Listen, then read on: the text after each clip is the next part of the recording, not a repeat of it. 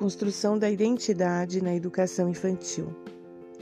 Iremos falar sobre a identidade.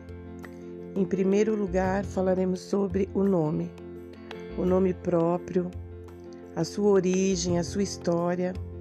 Vamos pesquisar com as famílias para saber quem escolheu o nome, por que esse nome foi escolhido. Em seguida, iremos abordar isso em uma roda de conversa.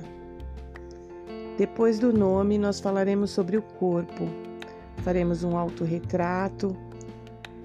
Vamos dar nome às partes do corpo, ver se as crianças conseguem assimilar esses nomes, ver as diferenças, as semelhanças entre os colegas.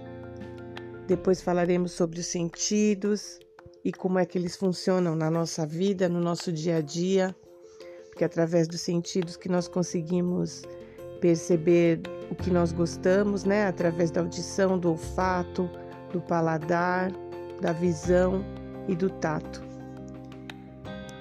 Depois nós falaremos sobre a identidade de uma forma geral. Como nós somos diferentes, podemos ser diferentes das outras pessoas, gostando de outras coisas, tendo outras preferências, tendo que respeitar o colega, o amigo, mesmo ele sendo diferente de nós. Nós vamos falar sobre tudo isso, vamos trabalhar com a história da Maria Vai Com As Outras e mostrar que nem sempre o que é bom para os outros é bom para a gente, que nós não precisamos gostar do que os outros gostam, que nós temos sim a nossa preferência.